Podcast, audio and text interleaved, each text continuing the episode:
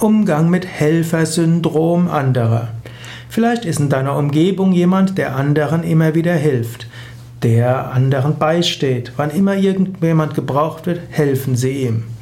Vielleicht denkst du, der hat ein Helfersyndrom. Mein Tipp wäre, wirf anderen kein Helfersyndrom vor, sondern wertschätze sie dafür.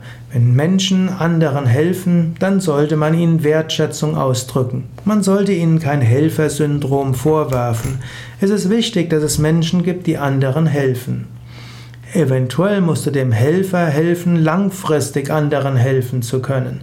Und zwar nicht, indem du ihm Helfersyndrom vorwirfst, sondern indem du sagst, du willst anderen helfen. Und das ist großartig. So vielen hast du schon geholfen.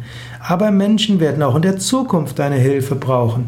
Damit du Menschen langfristig helfen kannst, ist es auch wichtig, dass du dich um dich selbst kümmerst.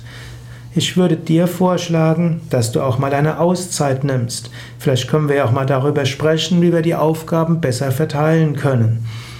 Also, anstatt jemandem, der anderen helfen will, Helfersyndrom vorzuwerfen und den Menschen dann in Selbstzweifel zu bringen, ist es besser, jemandem, der anderen helfen will, Wertschätzung zu äußern, aber ihnen auch Tipps zu geben, wie sie dafür sorgen können, dass sie langfristig helfen können. Und das können sie dadurch, dass sie sich auch um ihre eigenen Bedürfnisse kümmern.